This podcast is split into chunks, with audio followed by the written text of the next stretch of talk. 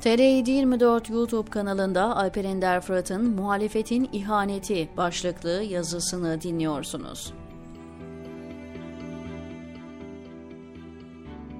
Hakkal yakin derecesinde inandım ki ortada kaybedilmiş ya da kazanılmış bir seçim yok.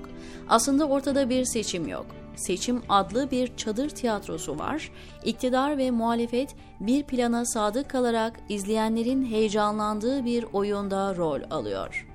Biz seyircilerin ve muhalefet kazansın diye aylardır can hiraş bir şekilde çabalayanların nasıl sayıldığını anlayamadığı seçimleri yine Erdoğan'ın kazandığı açıklandı. YSK ve muhalefet peki o zaman deyip yine kuyruğunu kıstırıp evine gitti.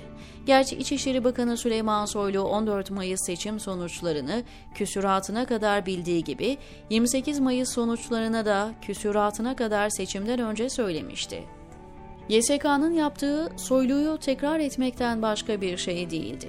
Anka'nın Kılıçdaroğlu önde deyip başladığı %80'lere kadar onu önde göstermiş olması bile seçim sonuçlarının nasıl bir tezgah olduğunu ispat ediyor.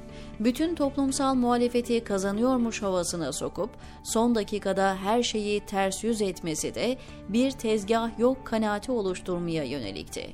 Anka bu sefer daha tedbirliydi. 14 Mayıs'ta yaptığı hatayı bu kez yapmadı, oyların neredeyse %80'i açıldığında Kılıçdaroğlu'nu önde tuttu. İlk turda sarayın adamı olduklarını ayan beyan açık etmişlerdi ve muhalif mahallede itibarları kalmamıştı. Bu nedenle strateji değiştirip uzun süre Kılıçdaroğlu kazanıyormuş gibi gösterdiler.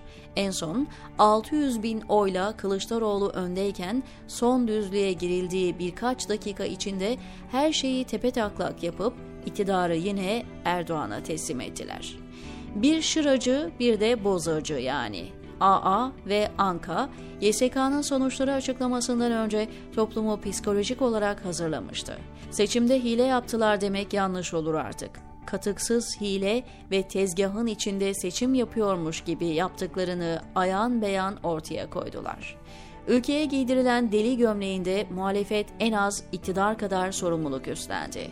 8-9 yıldır yapılan seçimlerdeki tutumlarını saflık derecesinde iyi niyetle yorumlamaya çabaladık. Ama kesinlikle anladık ki öyle değilmiş. Seçim sonuçlarının sağlıklı okunmasını, denetlenmesini ve gerçekten milletin iradesinin sandığa yansımasını sağlayacak sistemi kurmamaları beceriksizlikten değil, kasıttanmış. Bizim muhalefet gördüğümüz şey yekpare bir rejimin farklı kulvarlardaki unsurlarından başka bir şey değilmiş. Onların görevi sadece iktidara uluslararası meşruiyet kazandırmakmış. İktidar ve muhalefet olarak siyaset kurumu uçurumun kenarındaki ülkeyi kurtarıyormuş gibi yapıp onu uçurumdan aşağı ittirdi. Tarih, muhalefetin bu sistematik yenilgilerini yazdığı kadar bir siyasi mücadele ortaya koymadığını, hiç mücadele etmediğini de yazacak.